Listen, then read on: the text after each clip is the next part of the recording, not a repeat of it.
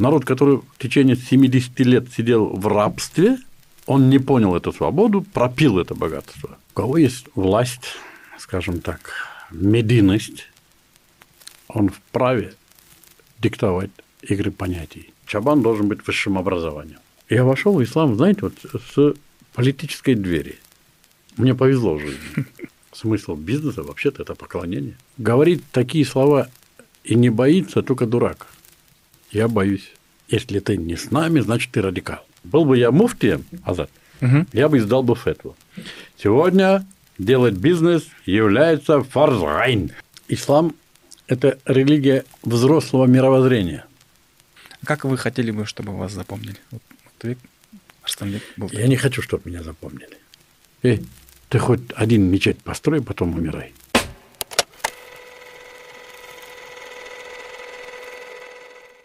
Ассаламу алейкум, друзья, подписчики. Сегодня мы продолжаем шестой наш выпуск э, нашего подкаста в рубрике «Почему ислам?». И сегодня у нас в гостях всем известный общественный деятель, журналист, тренинг Мухтуек Арстанбек. Ассаламу алейкум. Добро... Валейкум салам. Добро пожаловать, Мухтуек Гай. Очень рады вас видеть э, в нашей студии. Я тоже безумно давно не был в эфире. Вы не были в эфире? Были. Это здорово. А, Махтуагай, вот вы э, в нашей медиа, э, в медиасфере, э, в нашем обществе очень такая, я бы сказал, личность уникальная в каком-то смысле. А, очень многогранная. А, я немного просматривал вашу биографию перед началом подкаста и обнаружил для себя очень большой такой ареал а, ваших амплуа. Журналист, инженер по образованию, теолог и очень много регалий у вас. И Хотелось бы услы- услышать от вас вообще, как вы успеваете получать столько разных направлений э, образований и очень много где вы проявляете себя, как на телевидении, в бизнес-сфере, э, в политике и так далее. И при этом я себя считаю хорошим лентяем. А, серьезно? Да. Мне иногда э, кажется, что я бездельничаю здорово. Это, наверное, такой вот природа у каждого человека имеет личное отношение со временем. Мне кажется, я, что, что я очень мало работаю, но когда обратная связь идет, что я трудоголик как такой, какой-то вот э, танбаган. Угу.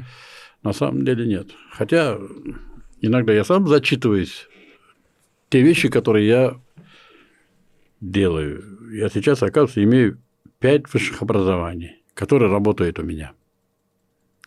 Я дипломат высшим образованием, я политолог высшим образованием, я психолог высшим образованием, инженер высшим образованием, журналист высшим образованием. И это, это все у меня работает сейчас.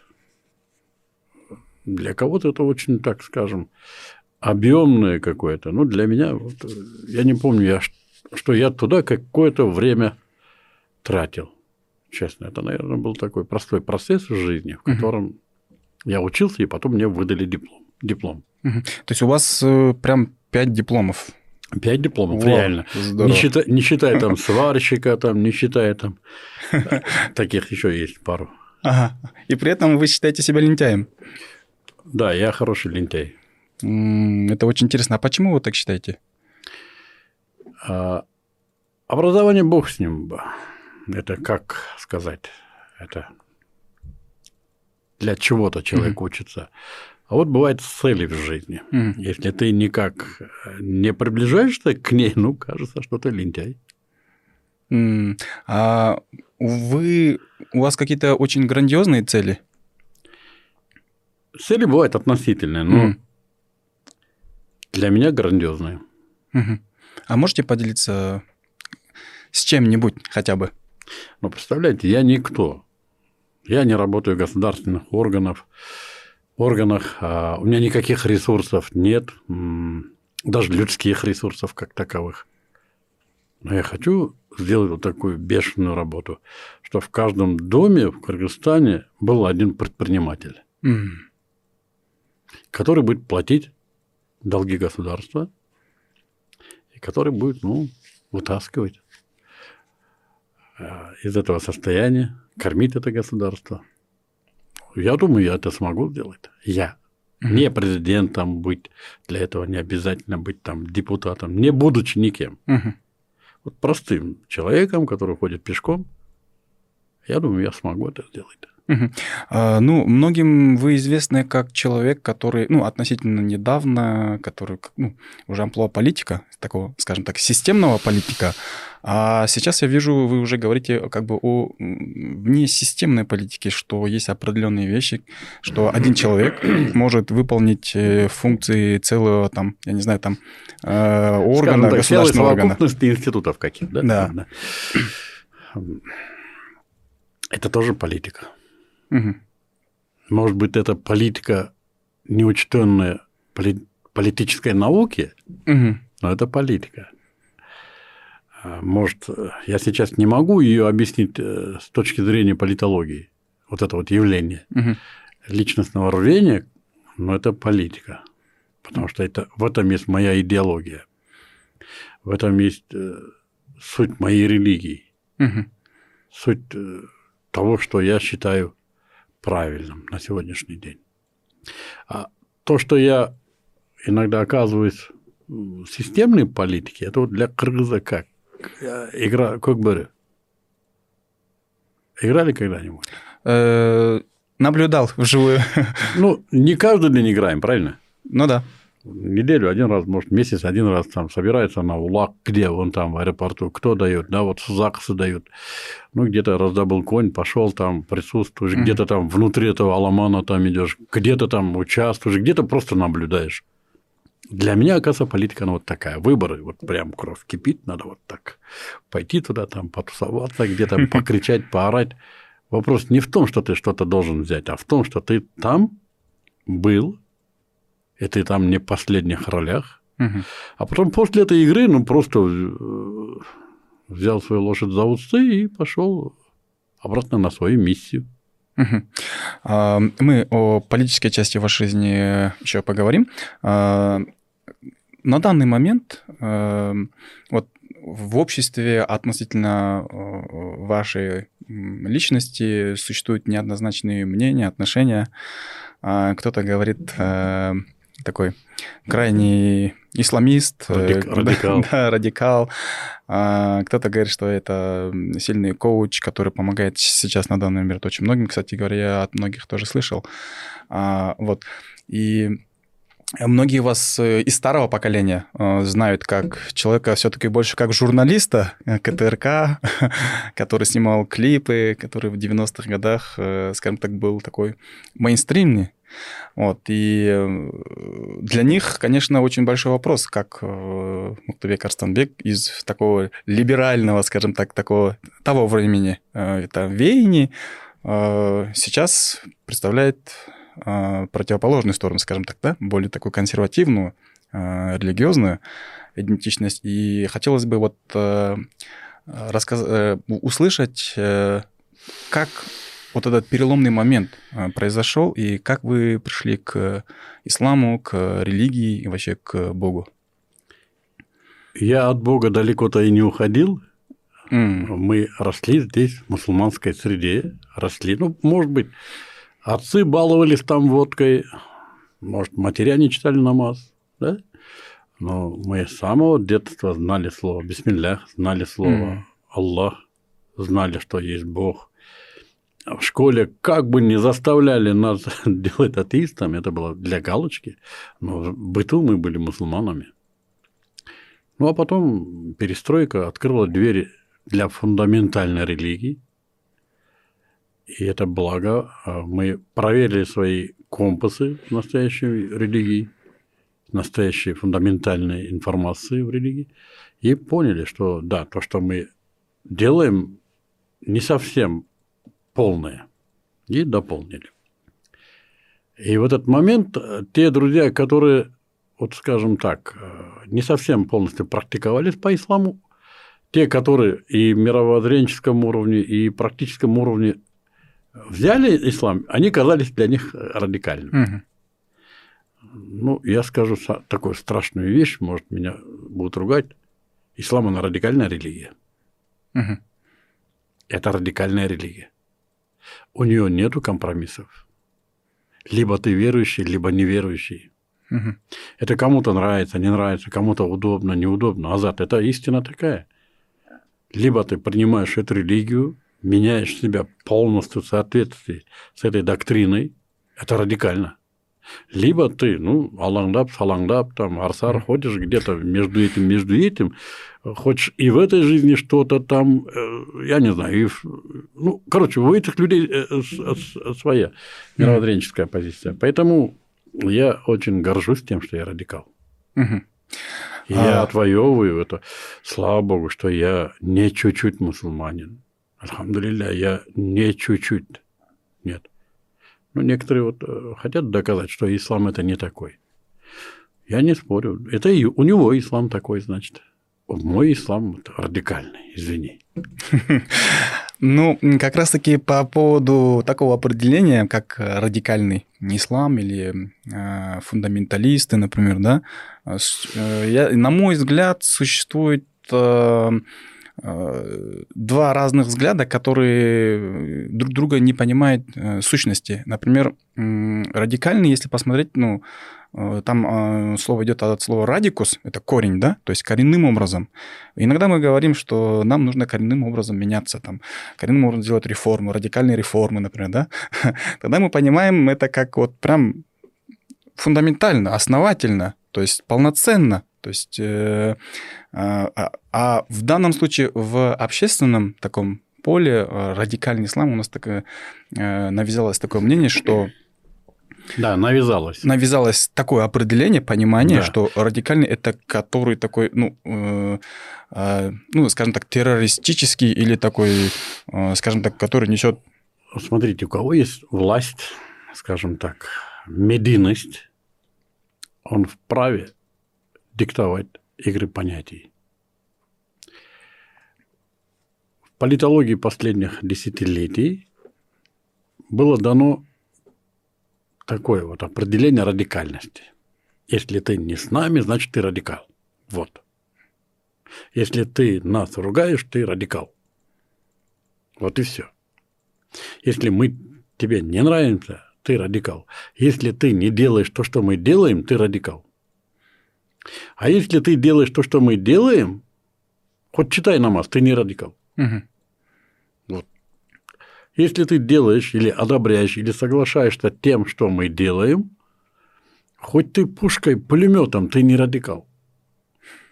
Это, ну, по сути, вот так и пошло, да? А, и те, которые навязали э, такое определение радикальности, э, у них свои интересы вот здесь.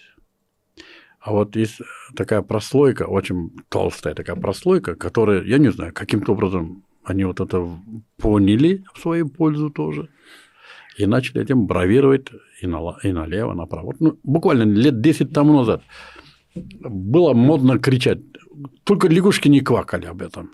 Вот скоро пойдут у нас как Афганистан, там все в платках, все бородачи. Это только лягушки не квакали, остальные все об этом, да? Прошло 10 лет. Что случилось? Афганистан? Сейчас у власти бардачи. Что из этого? Сейчас на улицу выйдешь 10 женщин, 9 покрытых. Что этого? Афганистан? Да нет, ребята. Ну,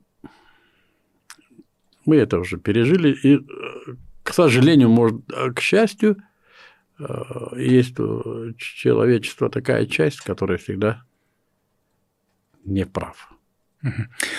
Мухтайгай, вот э, я не зря упомянул э, ваше такое качество как один из уникальных, в том смысле, что среди, скажем так, медийных представителей, которые имеют такую религиозную идентичность, вы один из тех редких, кто может открыто и говорить о таких вещах, как там, о которых многие боятся или умалчивают. Вот.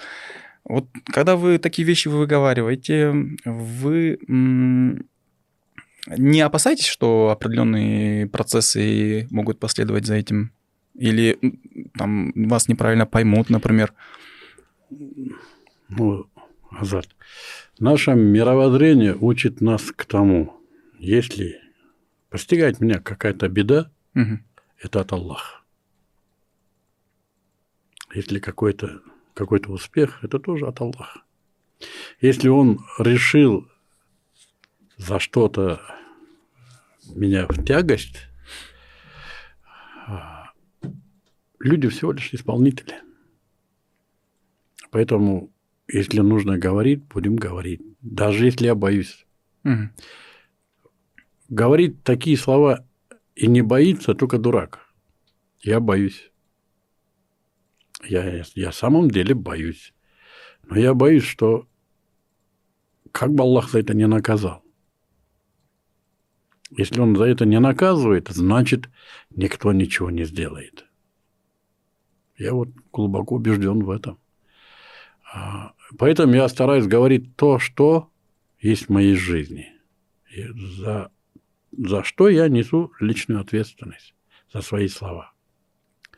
Если за это буду я наказан, я просто приму это. Просто приму. Я готов это принять. Но каждый раз я боюсь. Угу. Потому что я тоже, как и человек, живу в этой жизни, не хочу быть изолирован, не хочу быть оклеветан, не хочу быть, э, ну, как бы побит. Да, я тоже обыкновенный человек. Но внутри во мне, если истина сидит, я считаю, несмотря ни на какие страхи, если есть возможность, то об этом нужно сказать. Даже если людей нет. Ангелы слышат, Аллах слышит. Это действительно ярко просвечивается э, в вашей деятельности, то, что вы всегда говорите, где вы не были, один в большинстве, в меньшинстве. Очень э, яркие баталии на телевидении мы были свидетелями. И вообще ваша жизнь, она такая примечательность с тем, что вот ваша профессиональная деятельность, она быстро менялась. То есть журналист, бизнесмен, политик, коуч, тренер, психолог. То есть э, за любое дело, в котором вы не брались бы, вы всегда говорите открыто и всегда говорите, как бы пытаетесь донести и вещи, взгляд на мир, именно учитывая э, шариатскую такую исламскую сторону, да. Вот э, ваша трансформация, вот такая бурная трансформация, как вы считаете, это э, как бы вам помогает? То есть то, что вы постоянно меняете э, свой амплуа? Иногда не то, что помогает, иногда просто мешает жить. Знаешь, это так неудобно. Каждый раз менять у себя что-то. Mm. Это каждый раз выходить из зоны комфорта, это неудобно. Но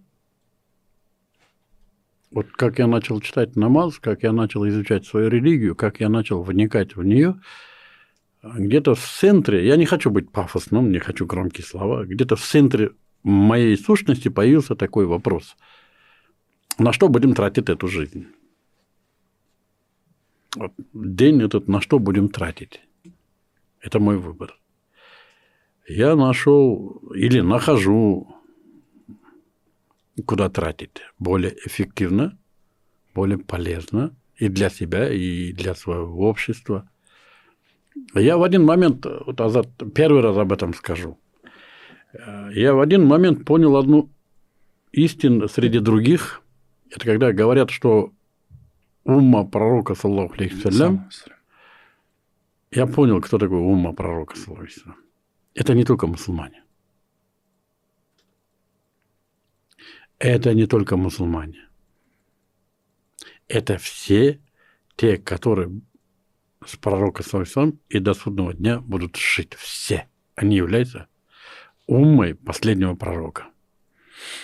А, в каком смысле уммой? Как да, это его пос- Последователи или нет, нет. люди, которые относятся к его пророчеству? Люди, которые считаются его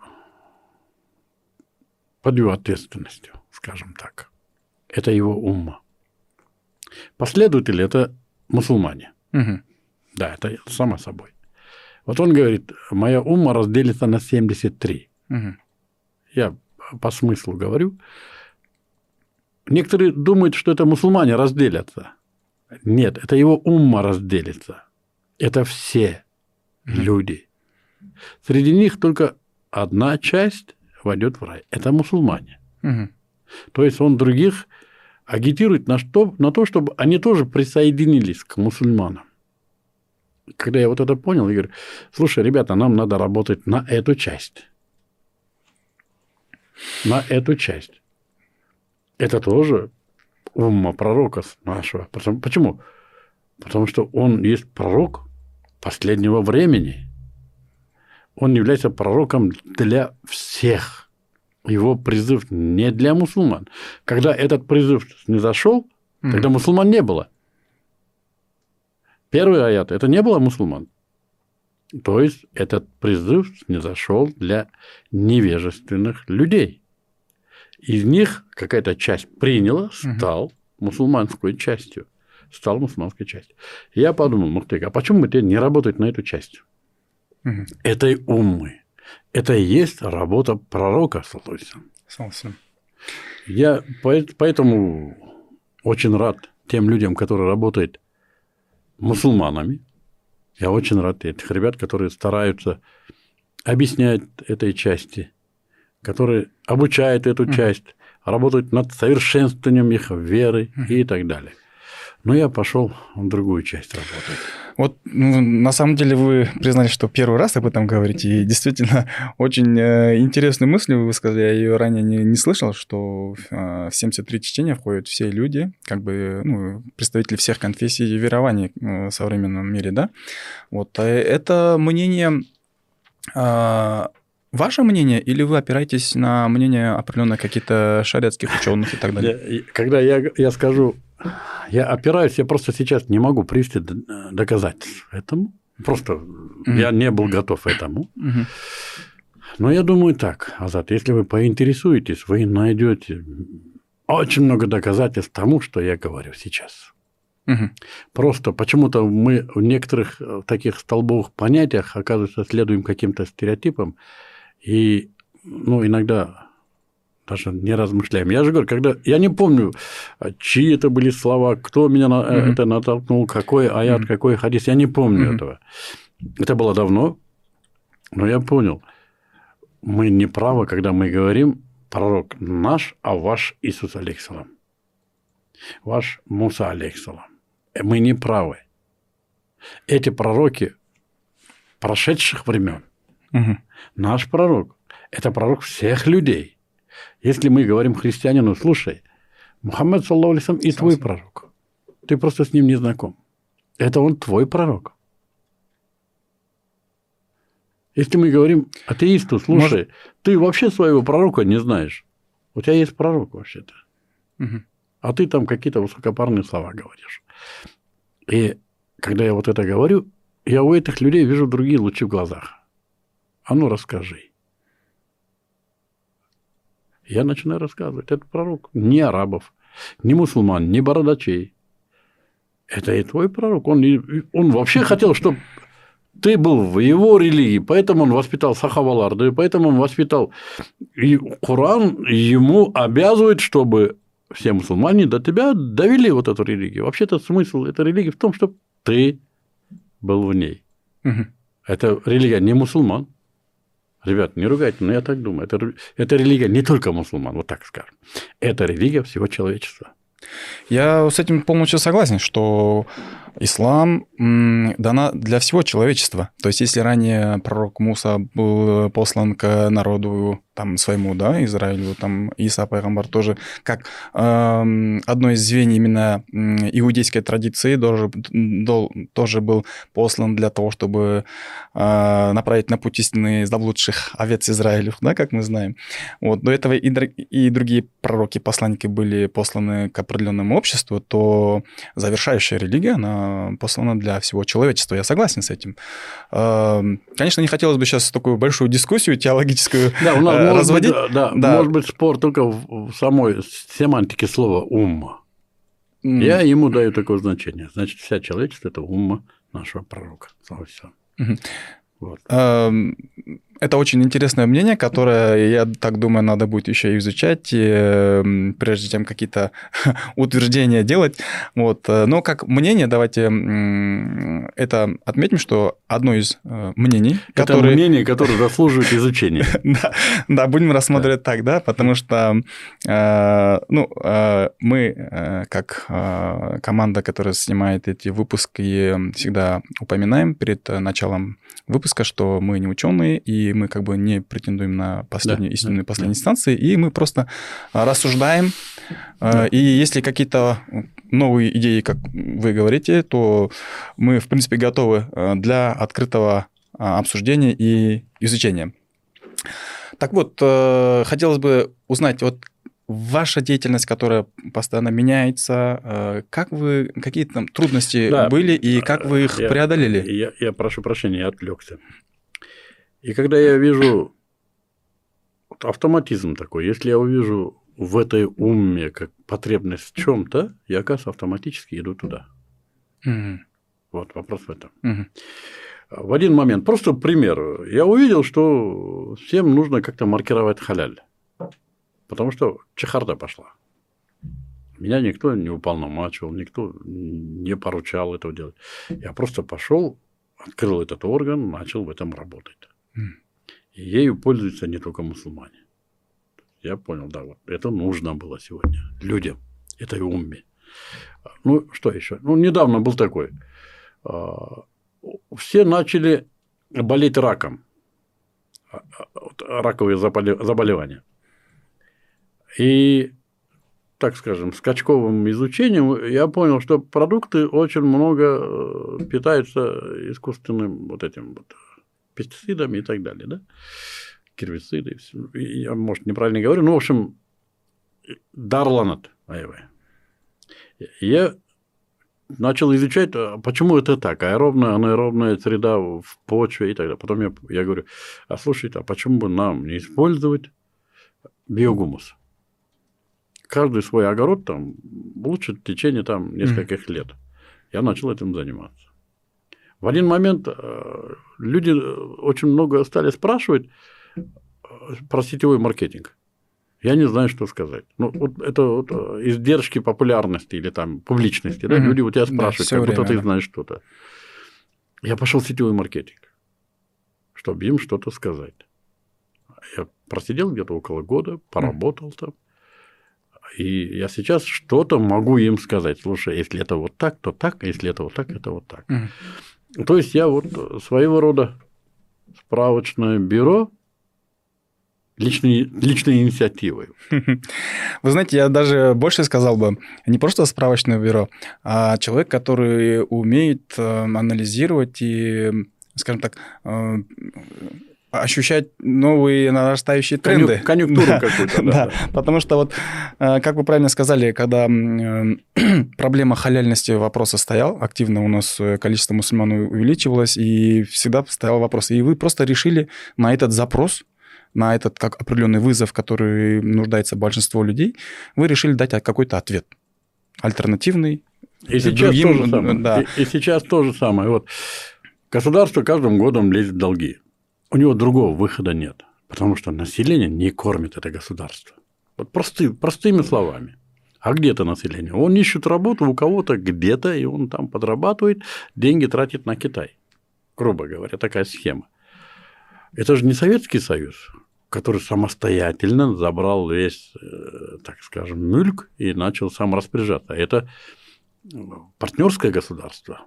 Он даже этот э, имущество раздал людям, чтобы они занимались бизнесом. Но народ, который в течение 70 лет сидел в рабстве, он не понял эту свободу, пропил это богатство. Грубо. Пропил и стратил там. А бизнес так и не научился делать. А государство вынуждено с каждым годом вылезать в долги, потому что его народ не кормит, это государство, не платит налоги. А кто должен кормить? Я думаю, вот, думаю, кто должен кормить? Простой народ не будет кормить, а будет кормить предприниматель предприниматель на самом деле является спонсором этого государства. Я говорю, давай, ребята, увеличим предпринимателей. Как получается? Я за 4 года обучил 20 тысяч чем-то человек. Из них, так скажем, Сарасепте Если 10 человек занимается чем-то, из них 5 тысяч, если как-то платят налоги, я подарил 5 тысяч налогоплательщиков. Угу. Это Здорово. я один такой. Ничего, никакой власти, никакой там грантов, никаких там криков. Просто возьмели гудюнгда, гудюнгда, вот так вот делали. Просто, как вы говорите, был запрос на это. Кстати говоря, для наших зрителей, я вот на практике подтверждающий то, что э, есть предприниматели, которые э, на практике обучи после ваших тренингов начали действительно зарабатывать, и я как-то продавал телевизор, занимаюсь бытовой техникой, и отвез телевизор клиентке. Клиентка оказалась молодая девушка с двумя детьми на квартире, как я понял, и заказал телевизор. А, говорит, что вот я сходила на тренинг Мухтайгаджи, научилась делать бизнес, я сейчас открыл бизнес, она продает качели. Вот, и говорит, мне сейчас э, нужно ездить на Мадину, ездить туда, то есть э, выходить постоянно из дома, а детей оставлять некуда, телефон, они, им нужно, чтобы на улицу не выходили, им нужен телевизор, и тогда они будут сидеть, телевизор смотреть 2-3 часа, пока я поеду, товар приму, и потом уже как бы продавать, да, через интернет, ну, всеми инструментами, которые вы учите, да. То есть я тогда был действительно впечатлен и был очень рад, что вот, молодые девушки, возможно, разведенные, возможно, я не знаю, незамужние, еще какие-то э, трудных ситуациях э, могут э, Азат, после ваших тренингов. Даже, даже вопрос стоит чуть-чуть по-другому. Где-то лет 50 тому назад, может быть, э, предпринимательская деятельность, э, она была очень, может быть, трудная, может быть, требовала каких-то там усилий сегодня интернет настолько обесценило вот это вот стремление, и при нулевых вложениях человек может сегодня иметь капитал. И мне очень было жалко пропускать эту возможность для нашего народа. Угу. Сегодня бабка 80 лет в интернете может продавать уголь и стать миллионершей. Я видел эту бабку. Кыргызстане? Или... Кыргызстан. Без... Серьезно? Да. Вот теперь вопрос в чем? Просто некоторые люди, ну, мы привыкли в силу старых убеждений думать, что человек должен иметь какое-то право для того, чтобы учить этому. А это право что такое? А он же журналист, он же не бизнесмен. Угу. Да, друзья, вы знаете только мою журналистскую сторону. Я просто не афишировал свою бизнес-сторону тот же э, Центр развития халал индустрии. В Кыргызстане есть два скандального бизнеса. Один кумтур, второй это халяль. Это мой бизнес был. Это 2012 года. До него я еще был, открыл проект Академия телеведущих. Это бизнес-проект. То есть я в бизнесе около 15 лет. Не просто я не просто торгаш, не просто ходил товаром по базарам. Я учился в это время. Каждый шаг, каждый маркетинговый инструмент, каждый там, не знаю, ну, скрипт, что ли. Я это все делал. Потом я открыл производство по Шербету. Я думаю, вот бизнес это, наверное, производство. Оказалось, нет, бизнес не производство. Производство это есть производство, бизнес это бизнес. Это торговля, продажа. Это, ну, скажем, обмен ценностями. Вот. Угу. Вот. Ну, как бы еще правильно. Бизнес это мастерство обмена. Угу. Вот, скажем, чтобы и тот доволен был, и тот доволен. Вот. Тем более здесь э, здорово мне помогает вот ислам, исламское видение этого бизнеса. Это здорово мне помогает. Прям, ну, книга открытая. Кстати говоря, да, по поводу вот, э, исламской составляющей. Э, Сейчас очень много, прям куда ни ткни, э, везде курсы по э, тому, как за, заработать, э, перепродать и так далее, и так далее. Вот во всей этой, как бы, скажем так, пены, в пене, которая нас сейчас охватила, чем вы отличаетесь и какая у вас особенность? Смотрите, давайте... Авторская методика или что Давайте у вас есть? вот так, я немножко немножко скажу свое мнение, а потом отвечу на ваш угу. вопрос. Я бы не назвал это пеной. Угу. Просто люди начали, начали предлагает свои ценности. У них разные уровни. До этого они просто сидели, молчали, потому что они были закрытые. Я койче, магим гойыптыр. Э, да, ну, муятко, много умнереть. А, а эти ценности, они с собой уносили в могилу, самую страну, самую такую богатую страну уносили, не оставляли человечеству. Сейчас уже люди начали это отдавать. Даже как прокрутить шуруп – это тоже ценность, если есть это мастерство. Они начали это отдавать людям. Я говорю, это хорошо. Вопрос в другом. Что, кто что выбирает, кому что нужно. Представляете, когда вот дефицит умения, дефицит навыков, дефицит информации, как можно развиваться? Это Советский Союз. А вот когда все чему-то учат, и у вас есть выбор, это хорошо. Я, я наоборот радуюсь, когда очень много учат. учат. Угу. Человек, который не умеет, как одевать обувь, он может учить, как ее чистить. Это нормально. Мы же не должны говорить, ты сначала научись, как одеть, потом покажи, как чистить. Это разные вещи, чистить обувь и одевать. Поэтому я не называю их пеной. Угу. И чем больше, тем лучше. Хорошо, но, возможно, да, согласен, что все назвать пеной, это, может быть, э, было чуть громко сказано, да? вот. А, ну, скажем так, э, есть и как бы качественные и некачественные да, составы, это, что это инфо выбора. есть это, такие понятия, да, как инфо-цыгане и так далее. Да, то есть, да. вот, э, хорошо, вопрос такой. Э, в чем уникальность именно ваших тренингов? Какие ценности у вас там преобладают, может быть, или отличаются от других? Какие ценности вы несете через свои тренинги?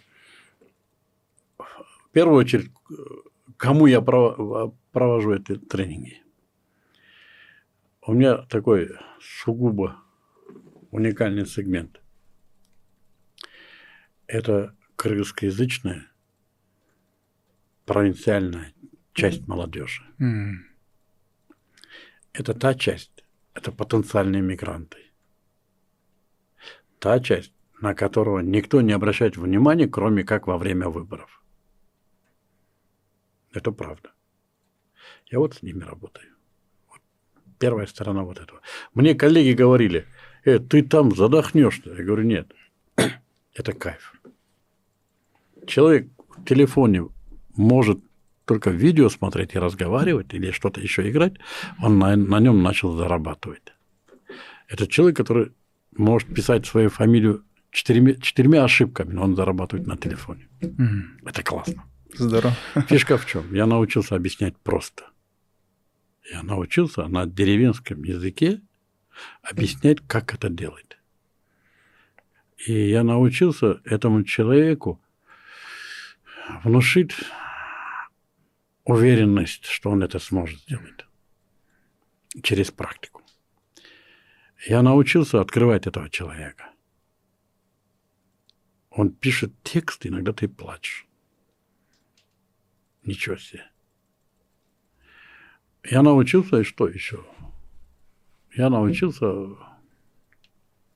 чтобы он при мне зарабатывал, не потом. Я научился это требовать. Я научился заставлять его платить. Есть люди, Азат, который вот болеет он, ему нужно сейчас купить это лекарство. Но он идет, ищет фальшивое лекарство, потому что он дешевле. Я его заставляю платить за свое образование.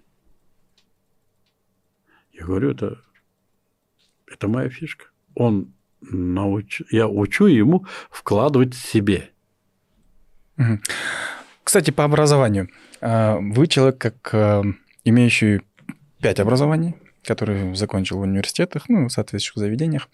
А, я как-то наткнулся на ваше видео, где вы говорите, что как бы вообще нужны ли сегодня дипломы и вообще образование в университете. То есть, э, как мы видим, э, сегодня у нас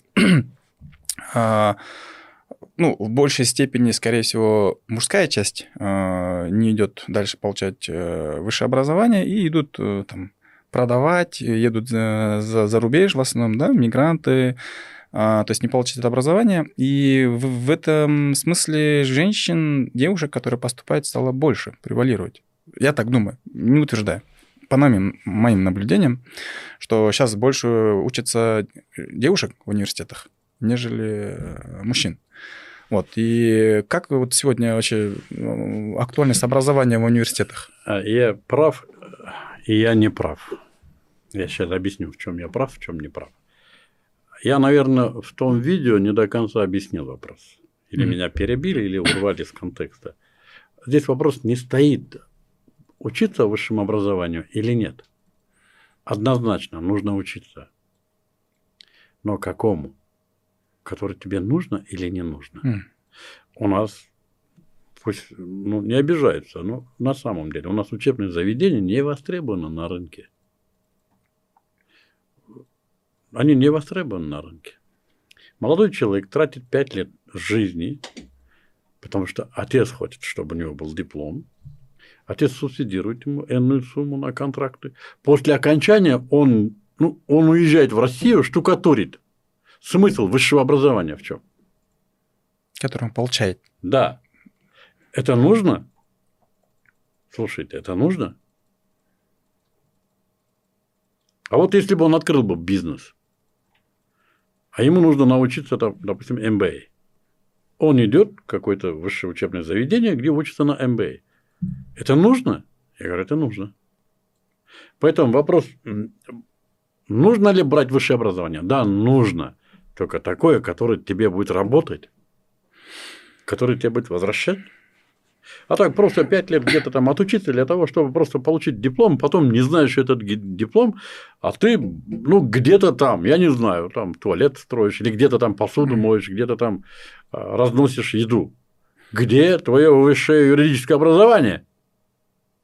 Где твое высшее медицинское образование? Где педагогическое образование? Вот вопрос.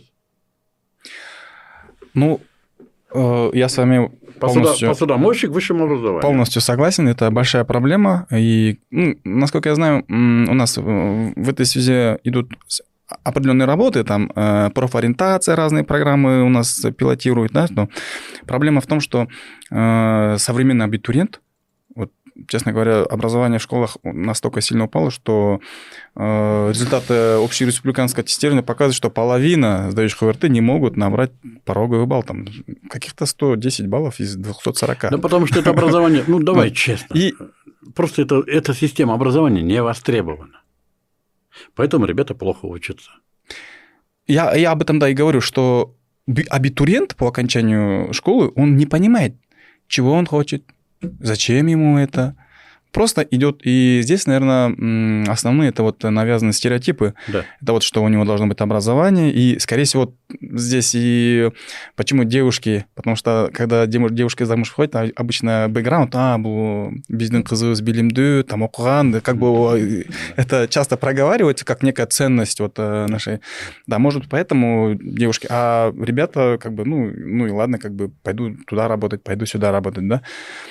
Согласен. В этом вопросе действительно надо такой... Я сторонник за... Я сторонник образованности. Да, я сторонник. Чабан должен быть высшим образованием. Я сторонник. Чабан высшим ветеринарным образованием, а не медицинским образованием. Вот я за это. Чтобы это образование, высшее такое ветеринарное образование, а, его благосостояние возвышал, чтобы, ну, повышал, вернее, mm-hmm. чтобы он влиял на его э, качество его жизни. А не просто там пять лет жизни потерять, ребят. Это, я не знаю, кому как, для меня пять лет жизни это очень много. А, мы сейчас э, с точки зрения таких э, идеалистических подходов даем оценку, да. Хотелось бы просто еще один момент положительно отметить ради справедливости, что даже если, например, этот человек поехал за границу, получил образование, там, скажем, юриста и не стал юристом, поехал э, в Россию, то там или в другую страну, и, возможно, он там получает это навыки.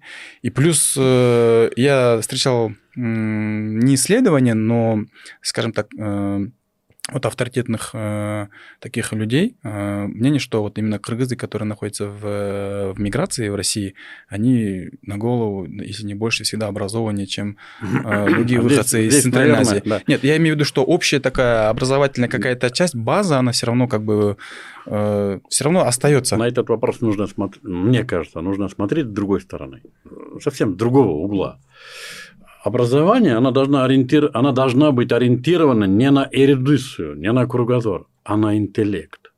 Просто наши крымские ребята, они более интеллектуальные. Если вот эрудицию проверишь, угу. они могут писать с ошибкой. Но акылы зерек. Это другой вопрос. Это не образованность, это интеллект. Запад столетия тратит на то, чтобы школы у них повышали вот этот интеллект до уровня кыргыза. У нас кыргыз в году три месяца учат в школе, у него интеллект высокий. И мы это, это мы подаем как бы образованным. Нет, это ребята просто умные. Это просто умные ребята. Поэтому они быстро образовываются. И эрудицию быстро они накручивают потом. А, есть такая тенденция. Мы теряем, в последнем поколении, я вот это понял, мы теряем эту интеллектуальную ценность. Мы в своих детях теряем этот интеллект. Они уже не такие умные, как ты, Азат. Они не проницательные, как ты. Вот понаблюдай. Они настолько уже, может быть, это ну, борьба поколений, может быть, да, есть такой фактор, может быть, но даже вот, ну, беглый такой анализ говорит, у наших ребят падает интеллект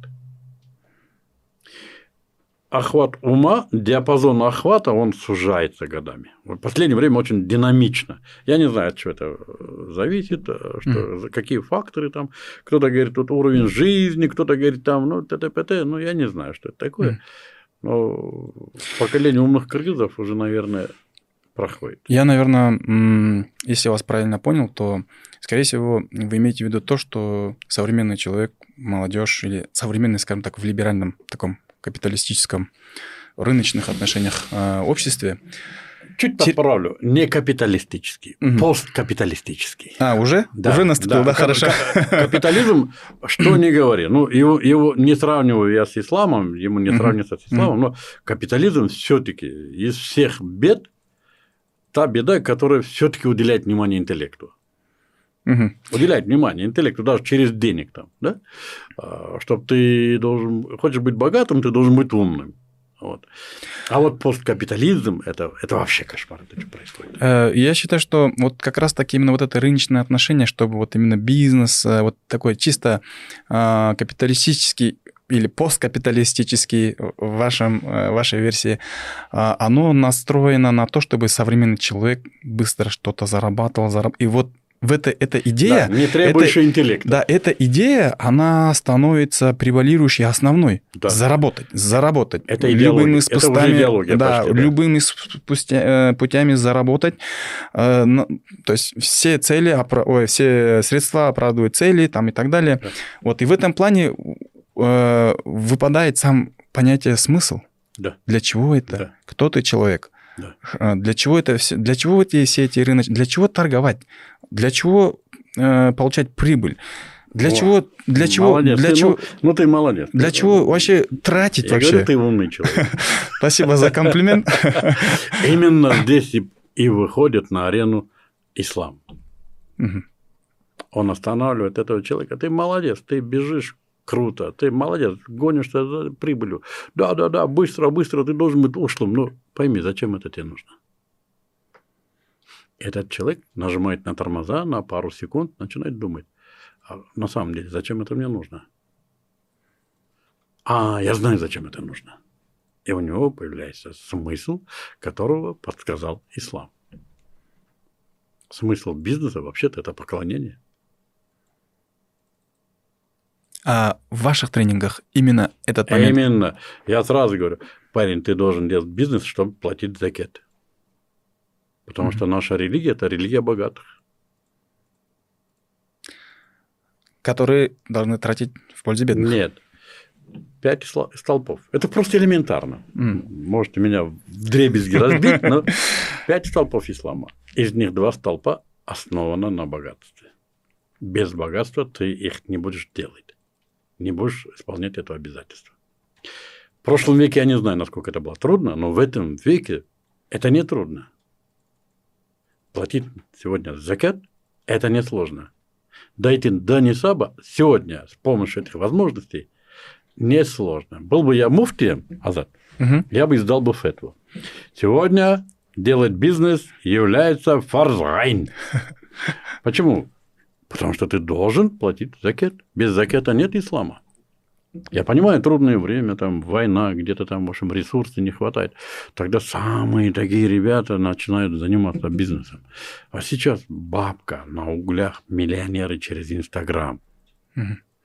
И такой здоровый мужик сидит, день работает, день не работает. Он сторож. Как ты думаешь? Ему нужно заниматься бизнесом? Я говорю, да, хотя бы чтобы платить закет. А так, зачем эти деньги нужны на самом деле? Я говорю, ну, ты живешь один раз, ты сегодня можешь заработать деньги. Я показываю, как это делать.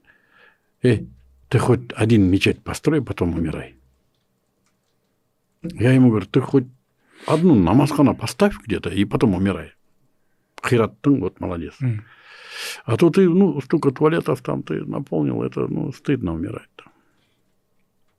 И появляется смысл этого бизнеса.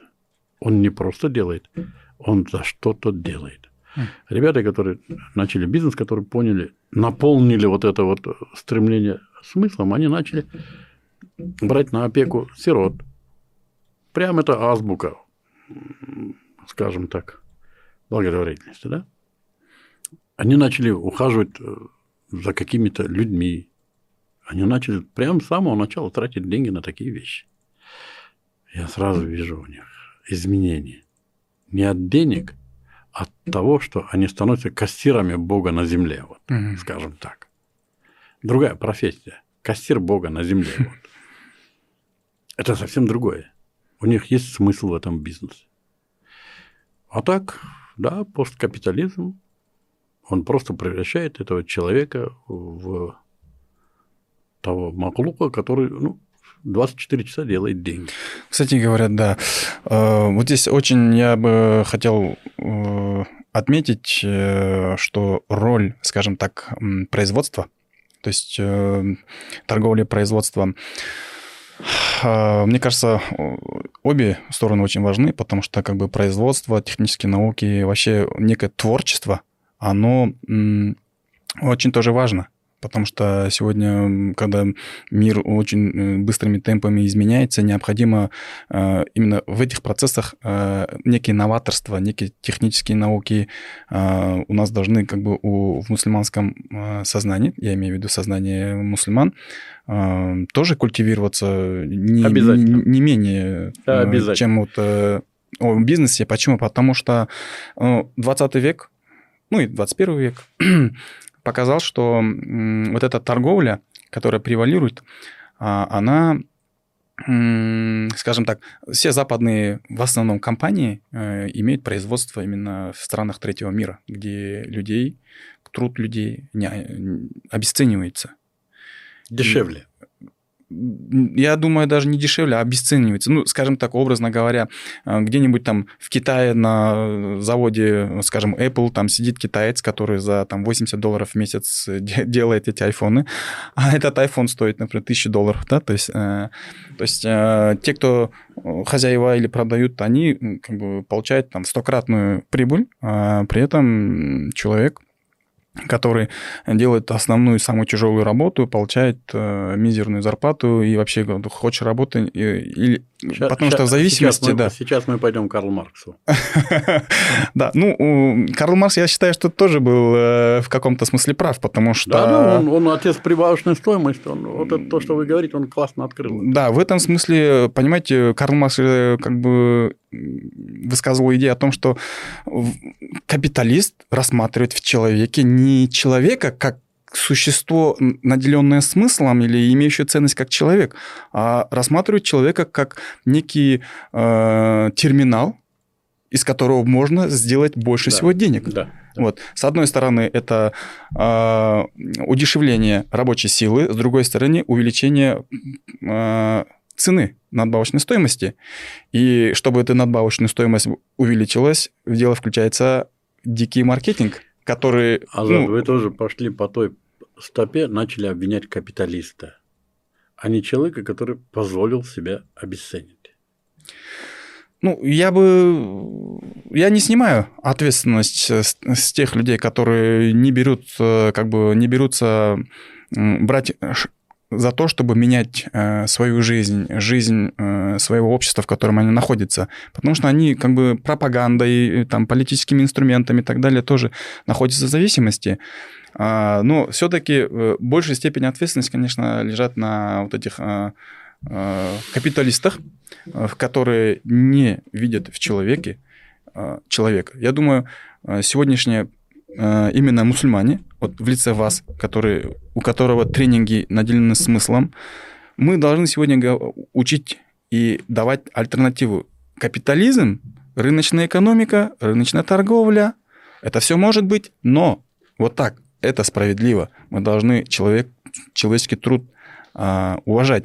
Человек должен работать не 15 часов, 18 часов, потому что у него не остается времени для семьи, у него не остается времени для религии, для поклонения Всевышнему Это и так далее. я понимаю. Эт- Этим должен заниматься именно та, скажем, или э, давайте более так понятно. Этим должен заниматься тот человек, который наделен этой ответственностью. То есть власть, по сути, несет ответственность за организацию жизни своего населения. Все верно. Вот. Это проблема власти. Это проблема государства. Это проблема а, руководителя этой власти. Чтобы у человека была возможность организовать отношения со своим Богом. Кто, по-нашему, предводитель или предстоятель? Это тот человек, который организовывает или э, создает условия для поклонения или для отношения его поданного со своим Богом. Он должен организовывать вот это отношение. За это он несет ответственность. Остальное там вопрос справедливости, вопрос э, это, э, будет вытекать из этого. Допустим, ну, мы как общественные деятели, как тренер или как учитель, или как там человек, который имеет определенное влияние на э, общественное мышление, на нас одна только ответственность – самоосмысление. Мы создаем условия, чтобы человек осмысливал, Мгм. чтобы на него капиталист паршивый не смотрел как э, на э, субстанцию, которую из него можно выкачивать эту надбавку. Нет, он, он должен сам осмысливать вот это. Он должен сам определить, кто он такой в этой вселенной, в этой массе, кто он такой. Мгм. Мы этому толкаем. А организовать эту справедливость – это э, прерогатива государства, потому что он на это, за это несет ответственность. По поводу государства, власти, народа, в целом политики, в которой вы также недавно участвовали. А, Вы, кстати говоря, а, набрали а, для некоторых мало, которые оценивают там по проценту, а для, для некоторых много, которые оценят по а, месту, по, по которому вы заняли, да? Вы четвертое место, да, если не ошибаюсь, Да, заняли четвёртое. на выборах Четвёртое. а, президента Крымской Республики. И... Фактически третье. Да, фактически третье. Да, там какая-то неразбериха была, третья, четвертая. Да. Э, Ну, я не стал копаться, но бог с ним, четвертое меня устраивает. Меня даже девятое устраивает. Даже тринадцатое устраивает. Да, Э, помнится, вот э, действительно это было открытием для многих, для меня тоже в том числе, что впервые человек, который открыто на дебатах говорит о взаимоотношении религии и политики, что как бы религия это и есть тоже политика, то есть э, не надо эти вещи разделять и так далее. А, Вы после выборов объявили о том, что вы создаете партию, создали партию. Э, Как мне кажется, эта партия уже создалась. э, Как сейчас обстоит дело? Вы в политике или пока что не в Ну, политике? мы ждем УЛАК. а, лошади готовы, а, экипировка а, готовая, как а, всегда. На такое м, утверждение, скажем так, электората, которые говорят, вот во время выборов появляются люди, потом как выборы заканчиваются, они пропадают, и потом раз в пять лет появляются. Как с этим быть? Это нормально. Есть люди, у которых амбиции есть попасть а, в эту власть. Они, это смысл их действий, они все ставят на кон, они полное свое стремление направляют, чтобы попасть в это, в это русло власти. Да? А у меня совсем другие амбиции. Допустим, я просто хотел с высокой трибуны объявить, эй, ребята, есть Бог. Не забывайте, вы мусульмане. Вы обязаны требовать у себя в жизни нормального отношения с Богом. У меня была амбиция это сказать с высокой трибуны. Я вообще не рвался к власти. Я не человек власти. Нет, если у меня будет власть, я умею, я функционер, я умею ее организовать, угу. но как-то докумекаю, что делает.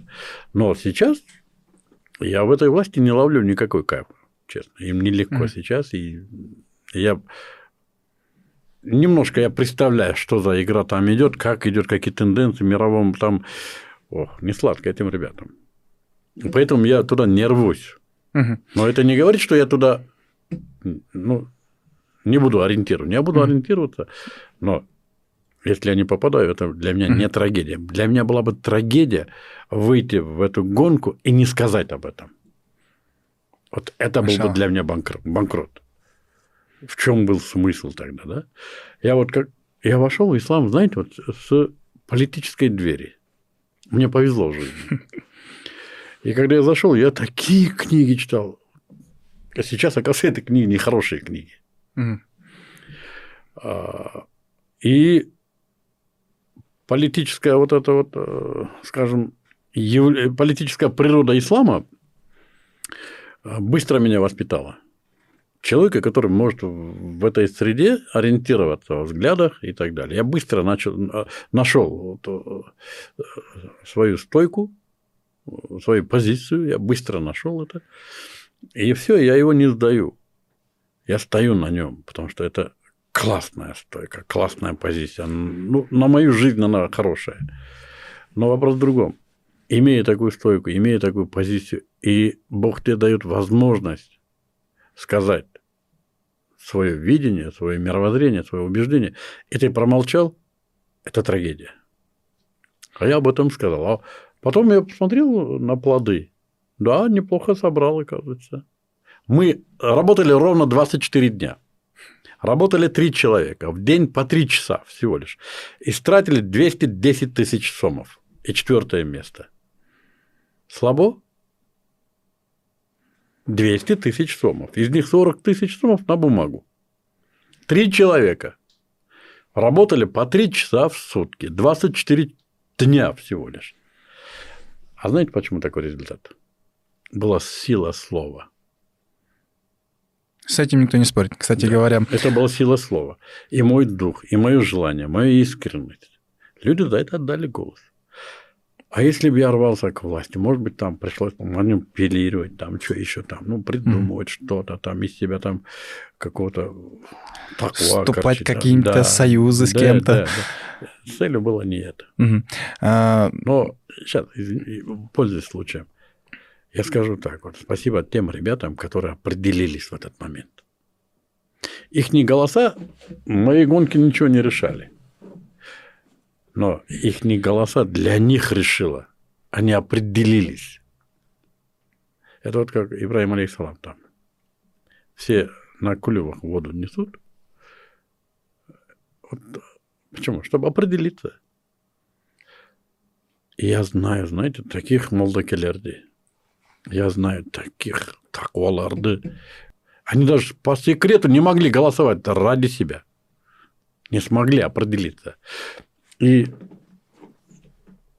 я каждый раз говорю, альхамдулилля. Прям слезы наворачиваются. Вот эти люди сейчас почему-то мне не попадаются. Mm.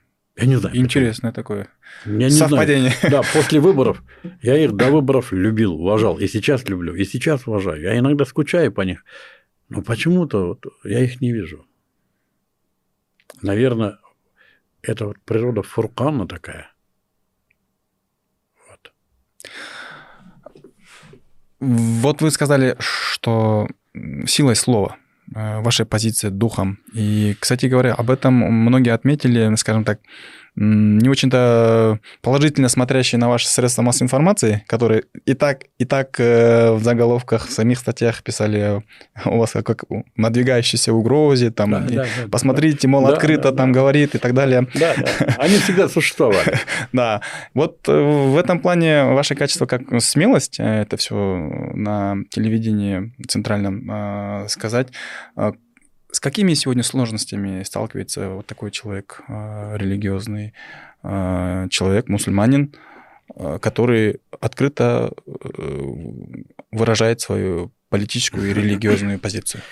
Мне в жизни очень повезло. Никаких трудностей нет. Я уважаю свое государство. Я признаю свою власть власть, я признаю президента, я признаю Джорг Кенеш, я выполняю их законы, я примерный гражданин, плачу налоги. И знаете, что меня, мне отрадно? Эта власть и меня уважает. Я это знаю. Люди власти со мной очень обходительны. А, у меня нет сложностей с ними. Честно скажу результат от Аллаха. Я счастлив сегодня. Хорошо. Я счастлив. Везде слушают, везде дают слово, прислушиваются. Трудности разве в том, есть некая трудность э, всегда быть человеком таким. Вот это вот трудно, да. Мне на самом деле трудно всегда быть таким искренним, э, Трудно. Не обманывать. Трудно. Каждый раз иногда делать ибадаты. Угу. Мне очень страшно иногда, когда я пропускаю Коран. Мне трудно обратно возвращаться к нему. Да, сегодня вот такой толстый поток информации, он все равно берет свое. Трудность только в этом. А так в остальном осложнений нет пока. Алхамдулилля. Даже если будет осложнение, Азат, вот смотри, я десятилетия, около 15 лет мечтал выйти на высокую трибуну и сказать, ребята, давайте жить по исламу. Я мечтал об этом. И Аллах мне позволил этого сказать. После этого какие трудности, какие осложнения будут видны. Может, кому-то кажется, что есть осложнения, можете, но у меня нет их. Я, я их не чувствую. Семья, алхамдулилля, большая. 13 детей, внуков, 7 или 8 внуков. У меня 9 дочерей. Это знаешь, какое? Это знаешь, что это такое 9 дочерей? Это жизнь вообще-то. Вот. Это вообще характер. Вот. А у меня шагиртов очень много. В смысле, людей, которые вот от меня требуют что-то людей, которые приходят, чтобы со мной встречаться, разговаривать. Вот, ты меня пригласил. Если бы то, что я держал, было кривдой, пригласил бы ты меня? Навряд ли. Вот. Это говорит о том, что у меня нет никаких сложностей. Просто утром, когда я просыпаюсь, прямо утром я чувствую счастье. Я вижу мир, я чувствую постель, вижу свой потолок, ноги двигаю, работают, звуки какие-то слышу. Я говорю, Алхамдулиллах, лади ахьяна бадама аматану илейхи нушур. Аллах, ты еще раз меня разбудил на сегодня пожить. Остальное все ерунда. Шалла. На самом деле, остальное все ерунда. В нашем обществе э, очень много людей, которые сомневаются э, практиковать религию, э, брать в себе в убеждение, открыто говорить это о своем убеждении. А, почему? Потому что в обществе я наблюдаю два таких утверждения, как, например, а, практика религии – это очень сложная вещь. Это там хиджаб надевать постоянно, там, э, то есть очень много есть э, трудностей, сложностей, да, там пост, это э, сама молитва, определенные запреты, харам, халяль, там в кухне не можешь кухня, э, кушать и так далее, и так далее, там очень много э, моментов есть, да. Но с другой стороны, э, по свидетельству многих, в том числе и э, меня самого, а, когда ислам практикуешь, говорится о некой легкости.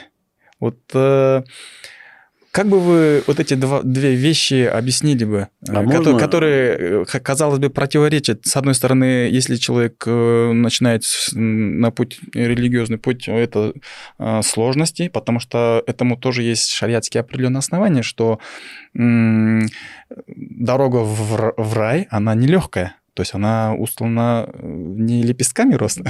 То есть всегда верующий человек, который будет отстаивать правду, истину, который будет совершать праведные деяния, призывать к благому, порицать порицаемого, он всегда будет а, это работа. Да, это всегда будет э, ответная реакция, такая как в виде очень многих сложностей, проблем и так далее.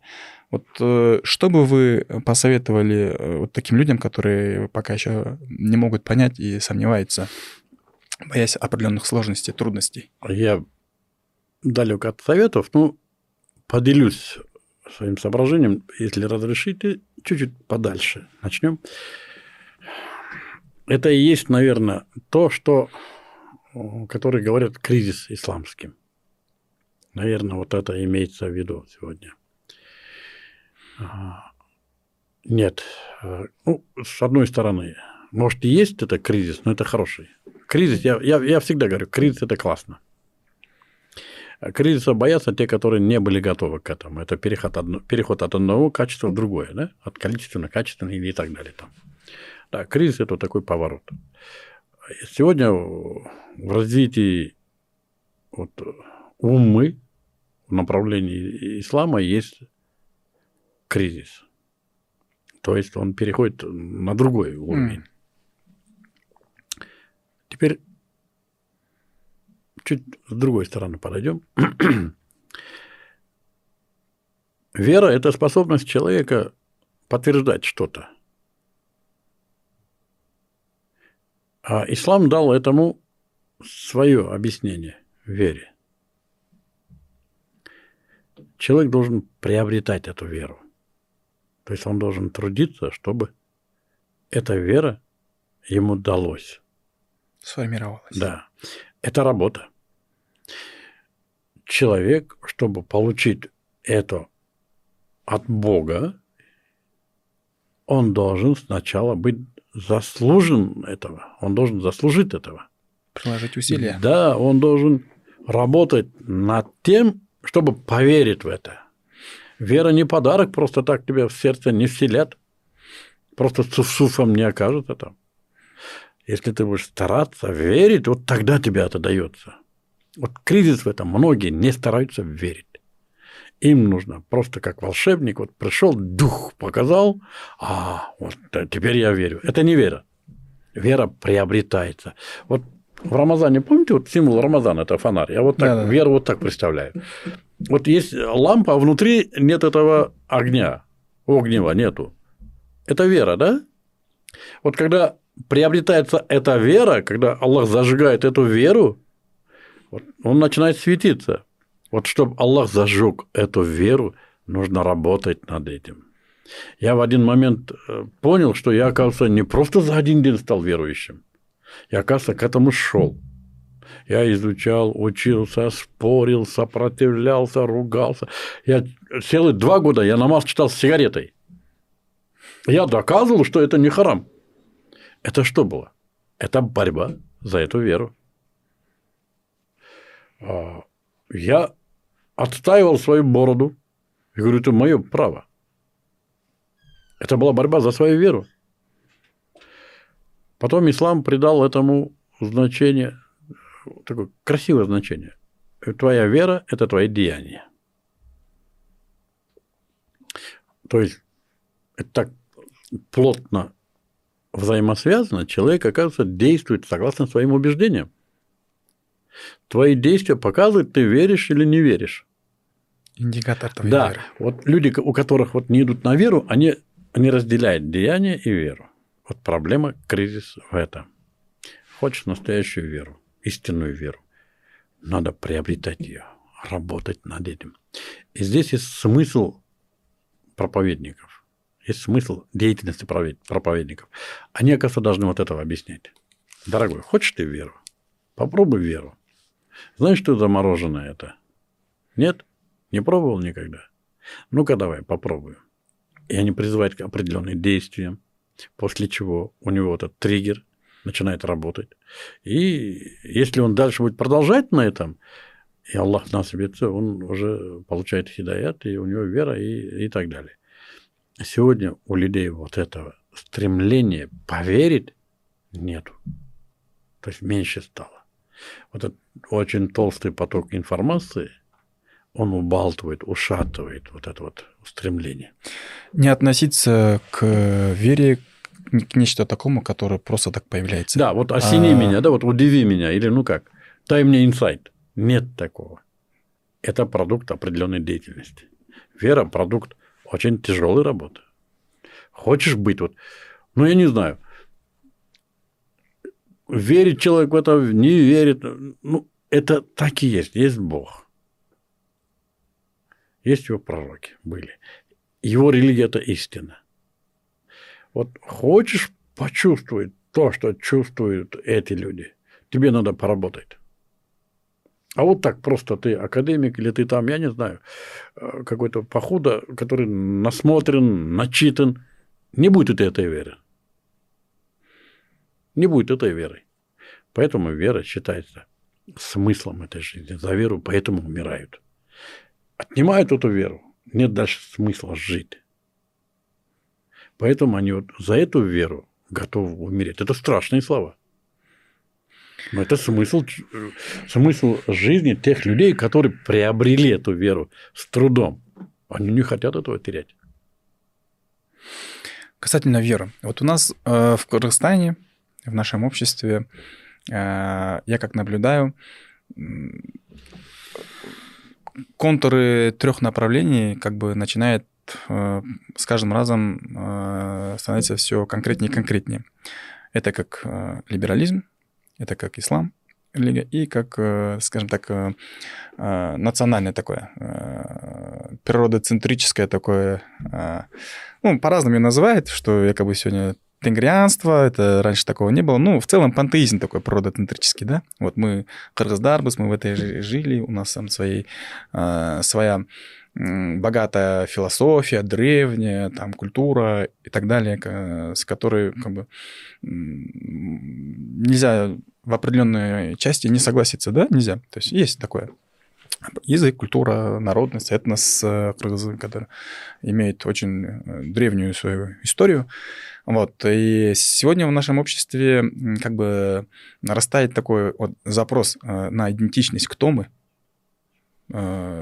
я мусульманин, либо я кыргыз, э, который э, не приемлет некое чуждое, я должен быть кыргызом чистым, не арабское, не семитское, там, не западное, не русское, там, и так далее, да, и есть, скажем, либеральный блок такой, да, который говорят, что право человека это превыше всего, и как бы все, что там, в рамках его права, которое не нарушает права другого человека, это все является вот основной ее ценностью, да? А, вы какой аргумент или что бы вы могли сказать? Почему ислам? Почему в либеральном мире вы не либерал? Ислам – это религия взрослого мировоззрения. Если исторически посмотреть, наш народ на свободу вышел очень недавно. Парафразируя Ленина, можно сказать, мы еще находимся в детской болезни. Вот. Левизна там и так далее. Да? Вот э, сейчас мы перебаливаем некие подростковые такие болезни. Повзрослеем в историческом измерении мы придем к исламу. У нас мудрый народ. Наши предки не были дураками. Они не были дикими.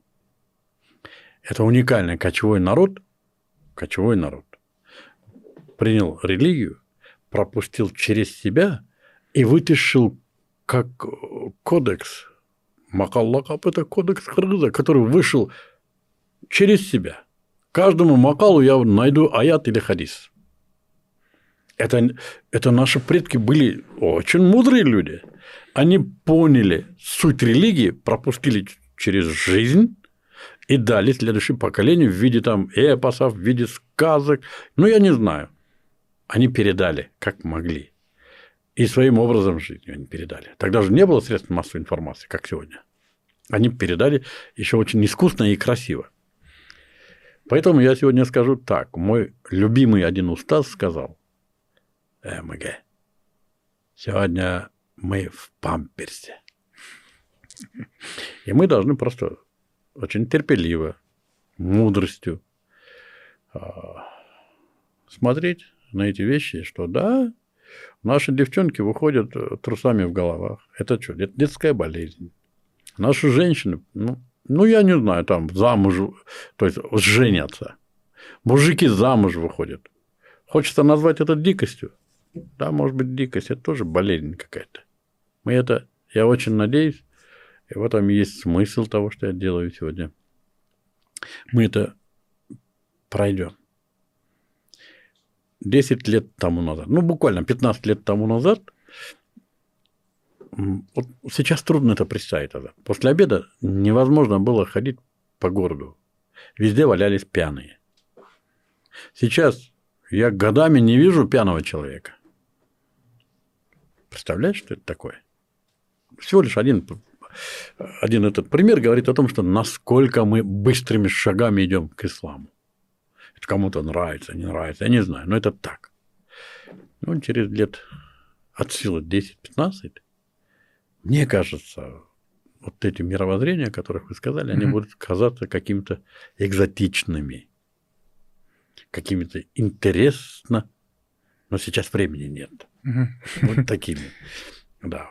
Может быть, через некоторые поколения будет говорить, неужели люди так думали? Неужели? Да, я уверен так, потому что ислам – это религия взрослости. Мы взрослеем. Очень оптимистичные у вас взгляды это на так, будущее. Да, да, это так. Машала. Сейчас посмотрите, посмотрите, вот, ну, 70-80% государственных служащих, они намаз читают. Это что? Это говорит о том, что мы, да, переходим к исламу. Но не так, как э, такими политическими акциями. Нет. Ислам к нам приходит органично. Мы через себя, как свои предки, наши предки, через себя его жизнь. Так. Шельбрюгон, койноктор были. Стучание по дверям. Мы все-все перебаливаем. Ничего. И политические исламы переболели.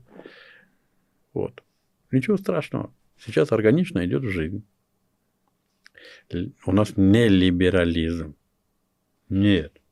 Просто мы знаем про либерализм мы ее узнаем. Но мы-то не либералы. Мы религиозный народ. Конечно... Соврем... Вот, скажем так, современный религиозный народ. Угу. Смотря, конечно, как посмотреть э, на этот процесс, либералы мы или нет, потому что, ну, имеется в виду, в либеральном обществе, я сказал, э, как бы, общество у нас сегодня, скажем так, устройство она, скажем так, э, либерально-демократическая, можно сказать, да, а внутри общества уже там уже большой вопрос, как и кто мы, насколько мы религиозны, Нет, в каком да, качестве, правильно, правильно. в каком качественном параметре. С какой, с, с какой точки посмотреть на это? Да? Но с точки зрения ислама мы не я не говорю, что мы либералы. Мы именно в том периоде, когда учимся и двигаемся в его сторону. Да, мы прощаемся. Если когда-то были, может, или либералами, может быть. Или, ну, в общем, когда либерализм mm-hmm. рядом, но мы mm-hmm. выбираем ислам. Mm-hmm. А, есть такие э, мнения аналитика, что как бы либеральный порядок так, мировой, он уже как бы прошел пик, идет на спад, э, переживает определенный кризис и, скорее всего, будет скоро падение. И это связывает там возможно, там э, из однополярного мира переход в многополярный, развал всей этой системы, международной, правовой, финансовой и так далее, и так далее. Вы как на это смотрите? Э, Я скажу, как средневековый человек. Мы идем к исламу. Да. То есть... У нас же не было такого опыта раньше. У человечества не было такого опыта, чтобы сказать, нет, мы не идем туда. Нет, мы идем туда. Нет, я, я опираюсь на свою религию, говорю, мы идем к исламу. Да, может, через это будем проходить. Бог его знает, может, завтра что будет. Но окончательно мы идем к исламу. Человечество идет к исламу. Это точно. Зафиксировали. Небольшой блиц-опрос, а, завершая наш сегодняшний подкаст. Три главных качества мусульманина, которые сегодня он должен иметь, на ваш взгляд? Это таква.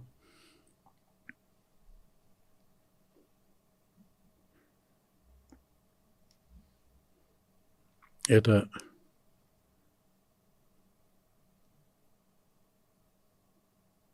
Я не знаю, остальные две какие. Ну, таква. Угу. Он определяет все. Все остальное. Все остальное. Угу. А, аят э, или сура, которая произвела на вас самое большое впечатление? каждый раз все производит впечатление, но у меня всегда мои действия я иногда осмысливаю. Оказывается, вот этот аят все-таки стоит на, на краю этого угла моих действий. Пока мы не изменим то, что у нас, наше общество не изменится. Угу. Вот смысл вот это я думаю, он всегда командует. Угу. Аллах не, не изменит положение да, человечества, да, пока да. оно само не изменит себя. Да. То, что у себя. Ну, разные интерпретации, я думаю, ну, может быть, это привычки, может, это а, отношение к вере, может, ну, Бог его знает, что это, может, психология имеется в виду. Но то, что в нас, оно должно меняться, если мы хотим поменять то, что у нас есть. Угу. Это всегда вот негласно так мной командует. Какой конец жизни вас бы удовлетворил и как бы вы хотели, чтобы вас запомнили люди? Я, честно говоря, хочу быстрее закончить вот эти суетой. Хочу уйти на Дават. Ну, еще лет три я побегаю, наверное, вот так, а потом, вот, честно, сейчас я готовлюсь, хочу купить хорошую машину, экипировку хорошую, и пойду. Просто в народ пойду проповедовать. Пенсию передадут, где меня поймают. А так, может, классно будет где-то под 80 умереть в какой-то мечети. Угу. Говоря как... людям о религии. Как вы хотели бы, чтобы вас запомнили? Вот Махтувик, Арстанбек был Я не хочу, чтобы меня запомнили. Честно. Потому что у меня очень много грехов очень много нехороших дел. Я успел натворить в своей жизни очень много не такого.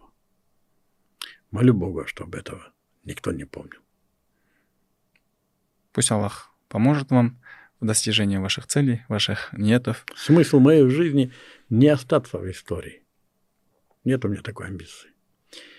Я не хочу быть запомненным кем-то. Вот. Нет, я просто хочу прожить эту жизнь, чтобы потом было легче за него отвечать но при этом интересно прожить.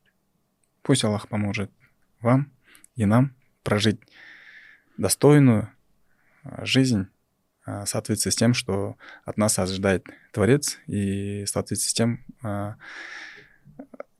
ответственностью и миссией, которую Он нас наделил и вменил нам в обязанность. Чон Рахмат за то, что вы пришли Аллах в гости. радовался что пригласили. Я получил колоссальное удовольствие, тем более соскучился по эфиру. Ой, енемді немчегін сағынғандай сағындым дейбі вот ушундай эфир это ну тоже Чоң рахмат. Алла разы болсын. Дорогие друзья, сегодня мы поговорили с э, Мухтабек Арстанбеком. Оставайтесь с нами. До новых встреч. Ассаламу алейкум ва рахматуллахи баракату.